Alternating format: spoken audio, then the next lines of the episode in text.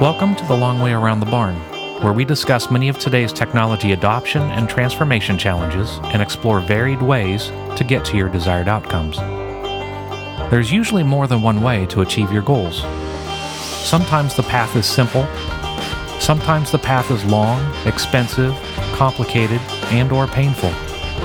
In this podcast, we explore options and recommended courses of action to get you to where you're going now. The Long Way Around the Barn is brought to you by Trility Consulting. For those wanting to defend or extend their market share, Trility simplifies, automates, and secures your world your way. Learn how you can experience reliable delivery results at trility.io. My guest today is Jesse O'Neill Owen.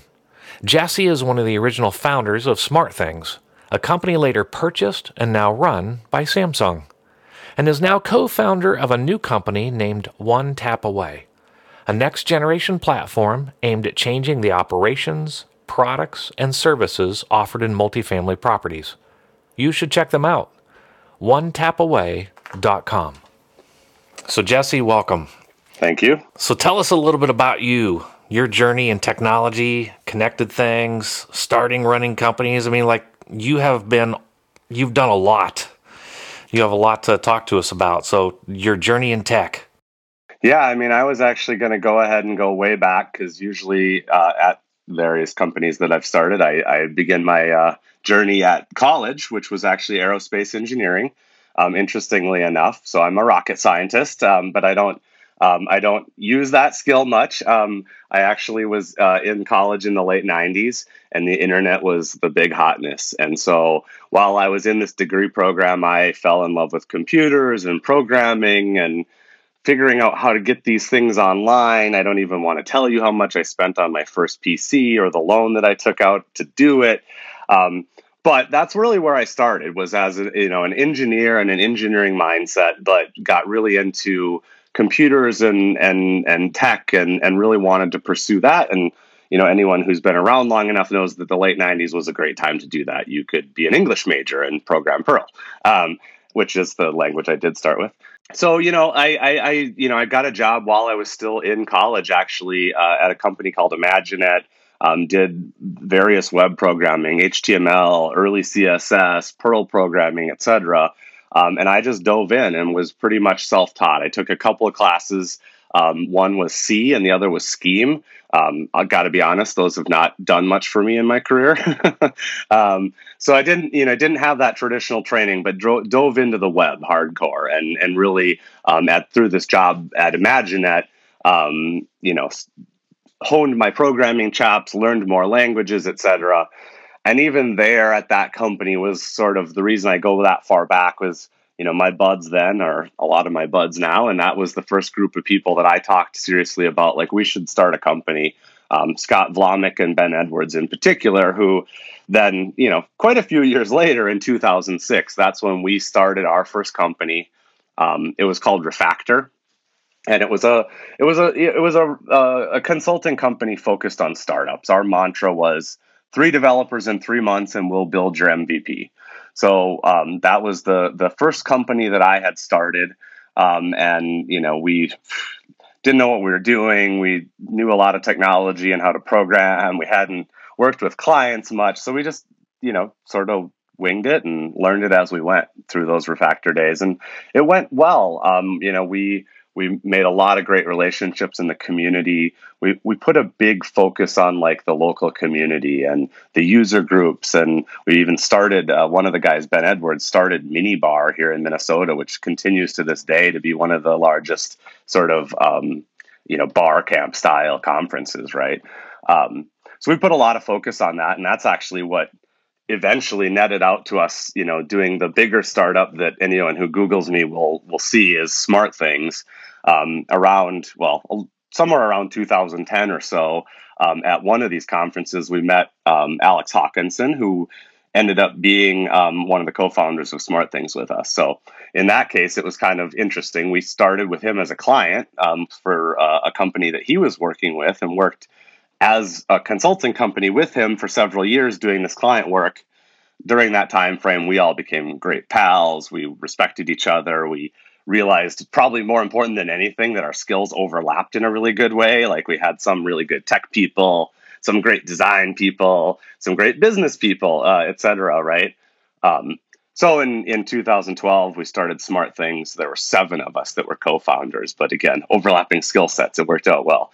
But one of my pieces of advice that I give to people starting companies is don't have seven co-founders, even even though for us it uh, it, it was fine. That brought us up to Smart Things, uh, and then you know did that for several years. Lots we can talk about about connected things and and the journey there. And then eventually, I got the itch to get sort of back into small, and that's what has driven me towards starting a company yet again in one tap away, um, where we're now focused on um, building a, a platform for multifamily amenities. Right on. Well, that's what I was. That's what I wanted to talk to you about next. Then was teach us about one tap away. I mean, what problem are you actually seeking to solve, or maybe it's multiple problems? Because you've already done multiple startups, you've already learned, um, you probably have a pretty good idea of what recipes make sense, when do they make sense, when do you put something in the trash, when do you kick it down to the road later. So, right now, on one tap away, given your past success, your past relationships, and all of the things you've learned, what is it you guys are focusing on? Where are you heading? What's your target market? And, and you know, what's the value prop? But overall, it'd be interesting to hear not only this is what we're going after, but these are some of the things that we've already tested and put in the trash. Right. Yeah. I mean, I think on the tested and put in the trash thing, it's like, I don't know that there's any perfect formula, right? For me, a lot of a lot of what guides us is, uh, you know, we've worked with a, a pretty familiar group of guys. Uh, the co-founders of One Tap Away are also uh, all Smart Things folks, um, and so a lot of it has been like this shared context and experiences together that has you know helped us to then as a team try to go through and we you know when we were we knew we wanted to start a company together before we knew what the company would be um, we thought about machine learning and everything going on there and how hot that is as you and i have talked about matthew we also looked at sort of the aging population and and how to potentially use technology especially connected devices technology to help them stay happy and healthy in their homes for longer um, ultimately, though, where One Tap Away is today, um, and we can talk more about the journey that got us there. Today, what we do is we're um, we're an amenity platform for multifamily buildings. What that sort of means is that you know we're finding, especially outside of the real top level Class A buildings, is that not a lot of tech has been brought to bear, and there's a lot of problems that exist today. Um, you know, access control continues to be a challenge. Some places have cards, some places don't have anything what does that mean for getting you know your your DoorDash guy to to into the building to give you food right? There's lots of unanswered questions still around access control and so we've got some unique things we've done there to try to make it really easy for uh, residents of these buildings to get access but also you know in our mind a lot of it is also about getting other people access when appropriate at times right? It could be a delivery it could be packages etc so we we do we do access control, uh, and we couple that with um, this smart locker system. We use the smart locker system sort of primarily to deal with the package problem, right? Especially during COVID, everyone's ordering packages. If you go into these buildings, some of the packages are out front. Sometimes the delivery folks did get inside, and they're piled inside. It, it's sort of a, a, a wild west. In some buildings, they have a closet. Everything gets thrown in there. But then you know we've looked at it and looked at other companies like Luxer One who who provide these sort of smart package lockers and tried to take that idea drive the cost down make it really easy to get it into buildings. Right now those locker systems are this huge upfront cost if you want them we're trying to drive the cost of those down um, and then provide this sort of multi-use uh, smart locker system. Initially like i've talked about we use it for packages and trying to deal with that that's great because it sort of cleans up the place. It means that there's more security for people's new iPhone or whatever. Um, but it also is a great lever for us as a company because you know we're not holding these packages hostages, but we've taken the package and put it in a locker. So we have a really great path to getting people to sign up and engage with our services. That's one of the things we really looked at hard when starting the company, regardless of what it was going to be. Is what makes us sort of must have so we have that really good lever and channel to talk to the user.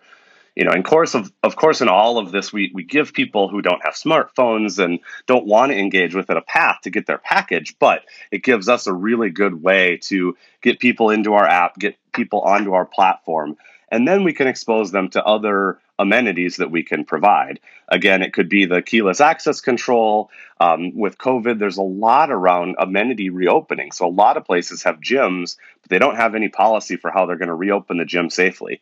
We can control access, and so therefore we can help them come in and decide okay, how many people do you want in there at a time? Is it one at a time? Is it multiple? And then we can work with them to control that sort of stuff. So um, and then from there, like we see this world of amenities being much larger than this. And I can talk about a million different examples. We've done experiments with um, food delivery and group food ordering um, that could bring some interesting economies of scale to that, as well as like a centralization of the delivery again.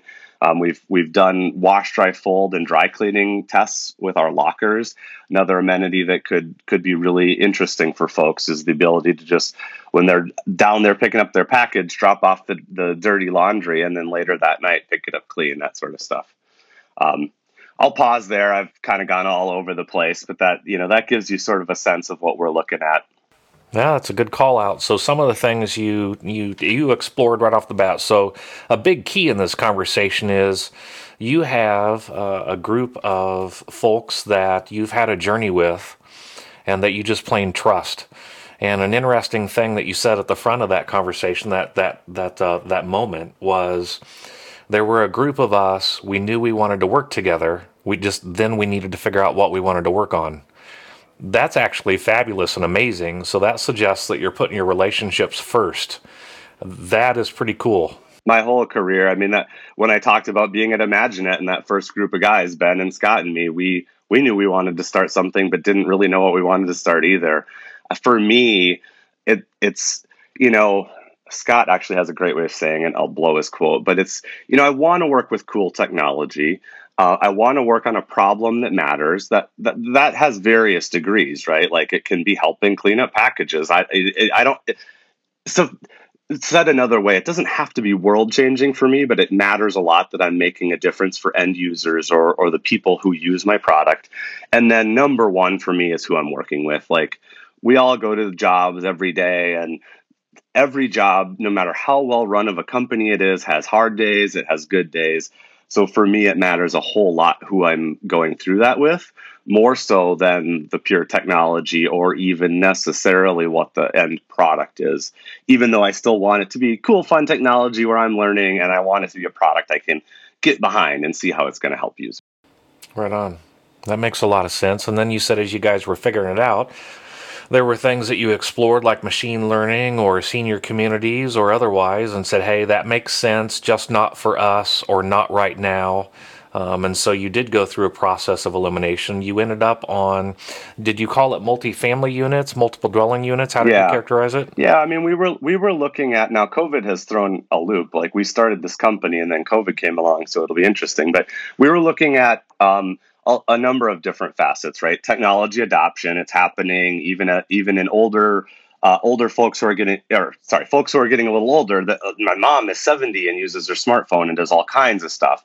Um, so technology adoption is really ramping up. We had this background in connected devices, so we knew with an adoption on the on the sort of consumer side coupled with what we knew we could really do some powerful stuff so we were looking at that we are also looking at people are moving to cities, right? It's a broad macro trend. This is where COVID, who, who will see if there's tr- truth to people fleeing New York City or not.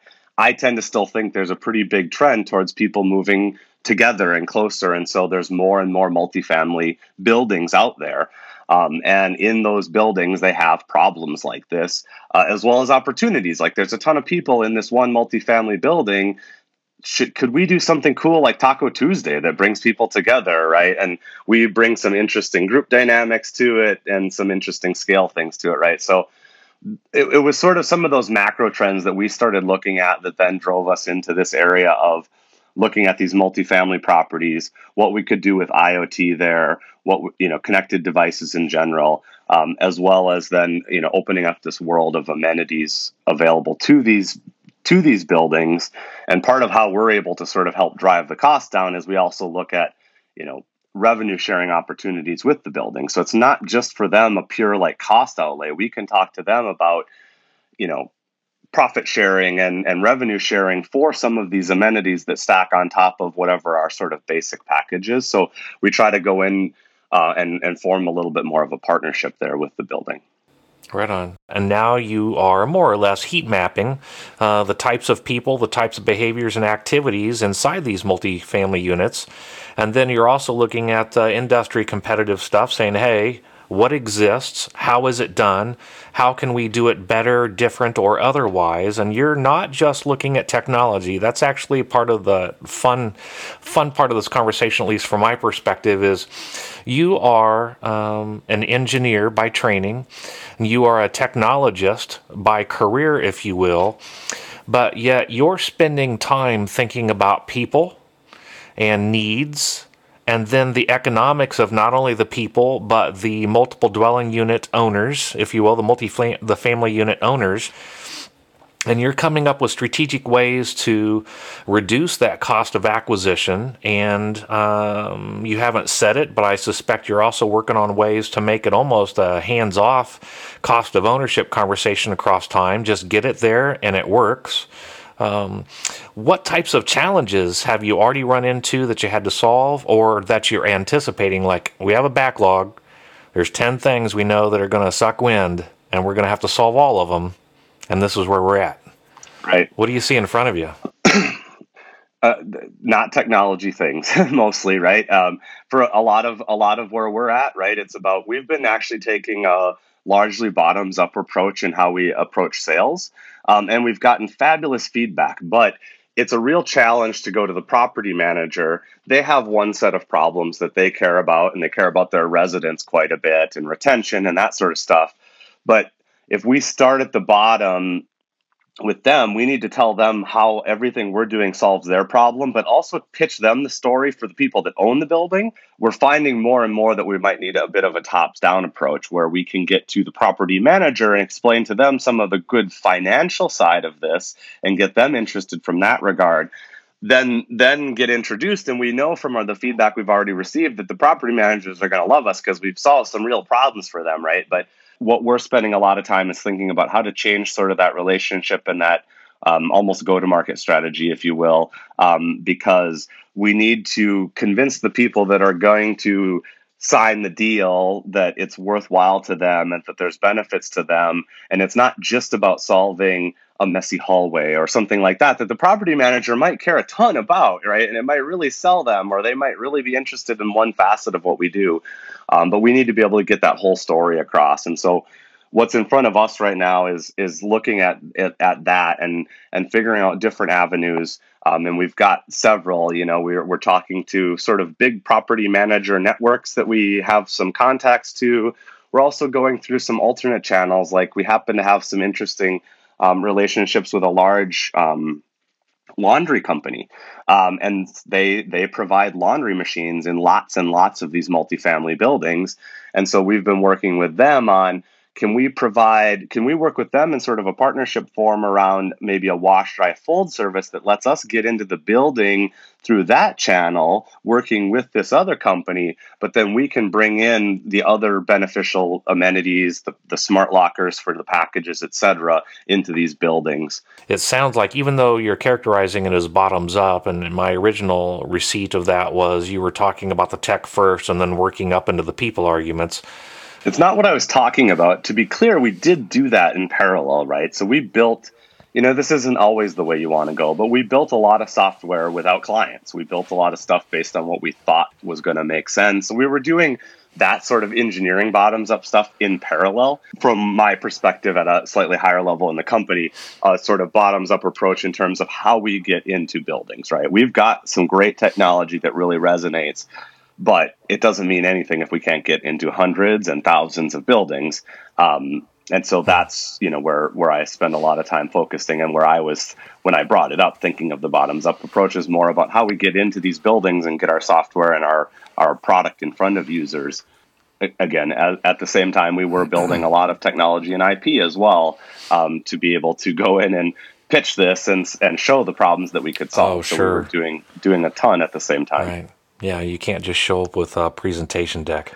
I mean, you can, and a lot of people argue that that's how you maybe should do it, right? Because Yeah. you don't know that you've got product market fit, and so there's a lot of people on the internet that'll write, you know, lot reams of text about how you shouldn't write a line of code. It, uh, different people have different opinions. We were where we were. We had a bunch of engineers, and we knew how to build software, and we started building cool software. And there's stuff we've thrown away that didn't go anywhere, right? Um, Sure. And then a lot that you know exists today in terms of property management system integration so that we can suck so that we have uh, a way to get all the users out of a building we've got a lot of software written around controlling lockers and access control in all cases we try to lend you know one of my mantras or, or beliefs for a long time has been to lean on other solutions where possible and uh, by that i mean aws you know we we, we uh, using a cloud provider we we try to use what they can provide um, to to a huge degree. We, we you know we don't usually have a build versus buy debate because it's always buy if you can. Um, Right. We like to try to avoid some of the undifferentiated undifferentiated heavy lifting and build you know our business intelligence and use things like AWS cloud providers or other SaaS solutions. For example, our access control all goes through right now today a company uh, another company that does this as their primary you know gig um, Right. and we integrate with them right Sure. It- it- very similar in a lot of ways to the way we sort of approached smart things as we saw there's a lot of pieces of technology out there that on their own are cool but not super useful. And if you can be a bit of a glue company and bring a lot of these pieces together into a more seamless package and experience um, then then that's sort of a sweet spot. And so this company is is somewhat of a glue company is how I sort of say it right? Where we're in a lot of cases we're taking things that exist out there and we're pulling them together into a beautiful and unique and seamless package more so than developing all of this on our own because we'd need to have a massive team right we're 12 people with five of them being engineers right so we have to Right. uh, stand on the shoulders of giants anytime we can Right on. That's cool. So, part of the premise of what you bring to the table, then, for all practical purposes, is a contactless solution. I mean, ish. ish Um, yeah yep we uh, want it you- to be as contactless as possible yeah Right, right. Especially now, it seems to be a popular time to talk about that. But when you're talking about uh, mobile phone utilization, uh, you're maybe talking about scheduling. You haven't said these things. I'm asserting, I'm hypothesizing, but there's a dependency on the end user device. Um, um, but it's not the the only path. You said there can be a non-technology path as well. I believe you said interact. But as it relates to the contactless solution approach, um, what types of interesting security or privacy things have you had to solve, or do you anticipate having to solve? And are they different from uh, things you had to do in a past in past lives as well? in a lot of ways it's the same as any other project right um, I, and i do think that that is true right like a lot of security and privacy you have to take it uh, as a first class citizen from the start you've got to design with security and priv- privacy controls in mind um, I, in a lot of cases we lean again on on these providers as well right? So like when you talk about like basic cloud infra- infrastructure security a lot of that is by making smart choices in who we use um, for that sort of stuff. Um, and, and even when it comes down to um, you know some of the contactless stuff and again you know a lot of times what we're trying to do and at least now um, as a startup and this you know could always change. We could decide you know that this is our sweet sauce and we need to develop this ip but we're we're using another company who spent years and has gotten millions and millions of dollars of funding to solve some access control problems and so um, we're able to interact with them in a secure way. They're able to design their software with security and privacy in mind. And when you bring those all together and look at all the edges and the interaction points, you can make a secure, safe system that honors privacy controls, et cetera. Um, where you know we haven't personally had to sit down and spend every last second of our time figuring out how to how to secure every last hook of it as long as we can choose good partners right Right. That makes sense. Do you, how has, um, you know, some states um, have individual privacy laws uh, that are different from other privacy laws, and some industries have standards that you have to follow that are different than other stand. You know, so everybody has a flavor, um, and it's a different context and purpose. And so you have a really interesting problem to solve, which is navigate the line, know when, know what, know how. And so, my favorite part of what you've said uh, so far is you have to treat security as a first class citizen from day one. That is outstanding advice. Um, it has to be done on purpose. It's not an accident. It's not later. It's like, ah, we can get this done Saturday. It's doing on purpose first. Yep. And I'm not going to sit here and act like I do everything perfect, right? I don't I, I don't really even believe in perfect, right? Like but I think by having those sorts of attitudes it helps get you a long ways right out of the gate that you're you're not having to come back later and solve some of these problems because you thought about it at design time, right? Um, so, and I lean a lot on that. I'm sure, you know, because we're only in a couple geographies, we haven't had to learn everything that we need to yet. I'm sure there's many intricacies, as you say, that we're going to have to learn as we continue to grow and scale. But um, by starting with it as, uh, uh you know, as a high level idea in mind, then I think you can go a long ways.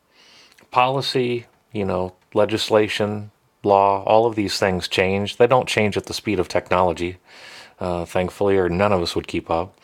But one of the things you mentioned earlier was that you don't claim perfection, which is cool, and, and you don't even believe in the idea of perfect. That's cool. When I reflect on my own career, there's uh, many chapters, many seasons of attitudes that I've gone through whereby I believed that I was amazingly intelligent and skilled, and I had answers to all questions that had not yet been thought of um, to um, all the way to now when I talk to people, I'm like, don't give me permissions I don't need. If you have to give me permissions, take them away yesterday. Um, I only need to know what I need to know in order to get the job done. Whereas in the beginning, my first question would have been, I need root. I need I need access to all things because I can do all things. That journey, I believe a lot of people go through those journeys, and some people make them through at variable velocities. Um, some of the things that you've said, for example, not believing in perfection, knowing that you don't have the whole data set yet and you need to keep going, and knowing that by principle, security should be a first class citizen. However, the actual implementation of that idea is, gosh, you got to figure it out while you're on the journey, too. It's not just a snap of the fingers Lego fit. So, mastering your craft whatever you define your craft to be, I imagine it's become multi pronged through the years and heat mapped in different directions. But you had to learn to be a useful technologist. You had to learn to be a useful solution provider. You had to learn to become a useful entrepreneur. And every one of those are their own journey. It sounds like you've done multiple of them at the same time. You've probably had varying velocities of learning and uh, getting schooled. Do you have some highlights mm, from your career where you're like, hey man, when I was 23, I thought this. And when I yeah. was 27, I thought this, and now I think this. I mean, what you described sounds very familiar. I do remember much younger days when I thought I knew everything. Now I feel like I kind of know nothing. I, I feel like as I've aged and and done so much, I just see the world more nuanced, and I always assume there's some other better expert out there, and I want to be cautious not to you know overstep or or or say anything with too much certainty because there's nuance in everything, right? Um, so I don't have a lot of you know individual aha moments. I think it has been a journey. I, I think from very early on for me, um, part of what helped me be a better technologist and solution provider and just more all around is that I've never really been afraid to ask questions. So, and I didn't really stick to my lane. um, and I don't ever do that in a confrontational way.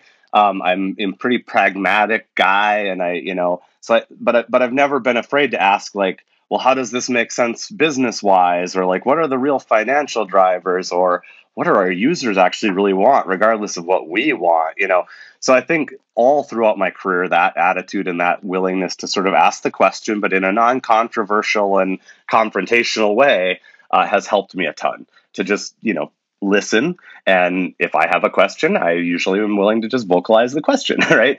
Um, and that's helped me a ton because I've learned so much by asking those questions. I've also, I think, shown myself to be, you know, someone who thinks about it and more. I'm not, even though I was really obsessed with technology when I was younger, even then, I was thinking a little bit more about like what does success mean, I guess. Do you know what I mean? Like it's not just this technology. We're not building technology for technology's sake. We're building it to address some problem or make some money or whatever our goals might be. And so I think I've always had a pretty a strong openness to, to asking those questions and digging in. And I think that's helped me a lot.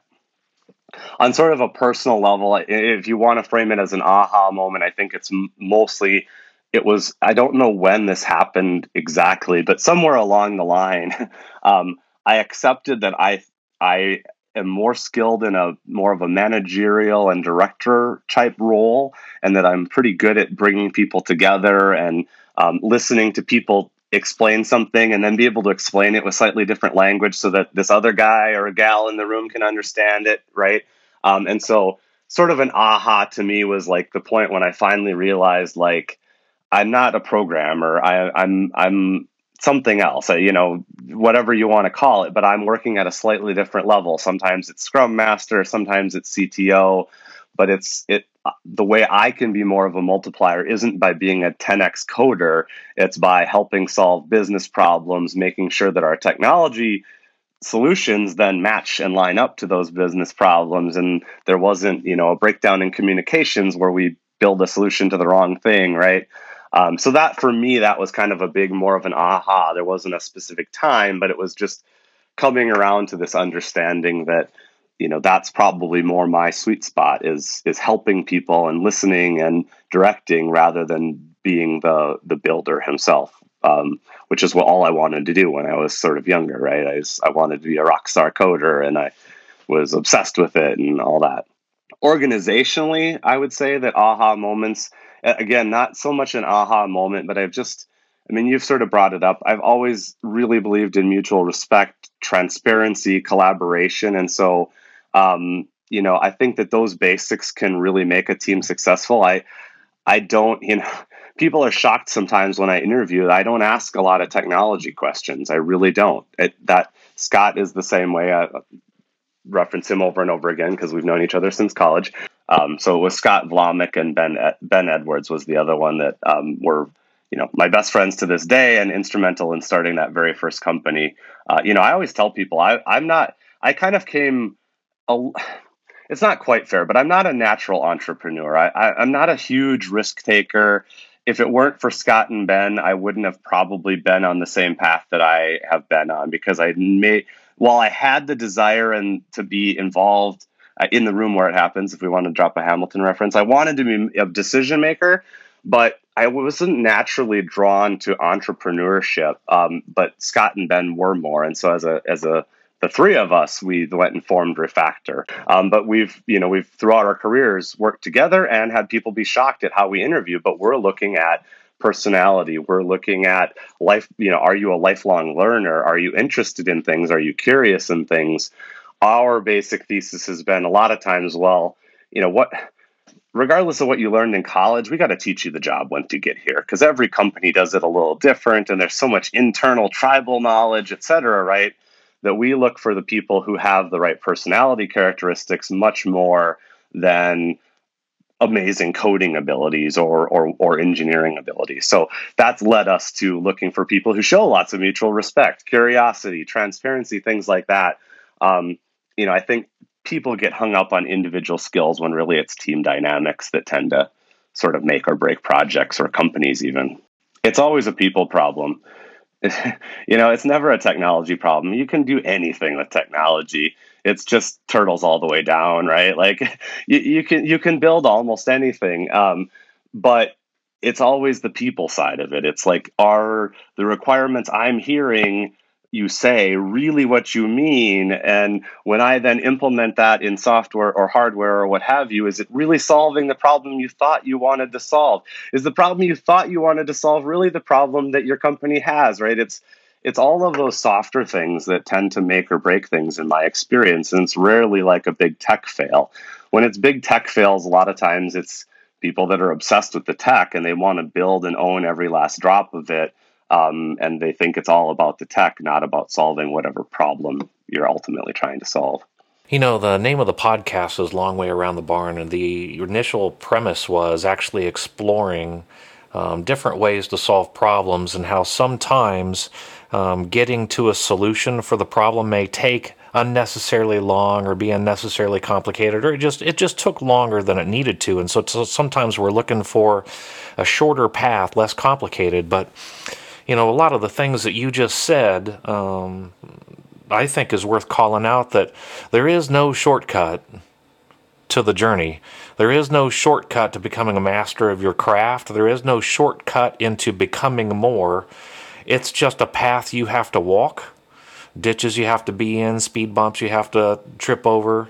There is the long way around the barn to becoming a master of your craft. There is no shorter way. Right.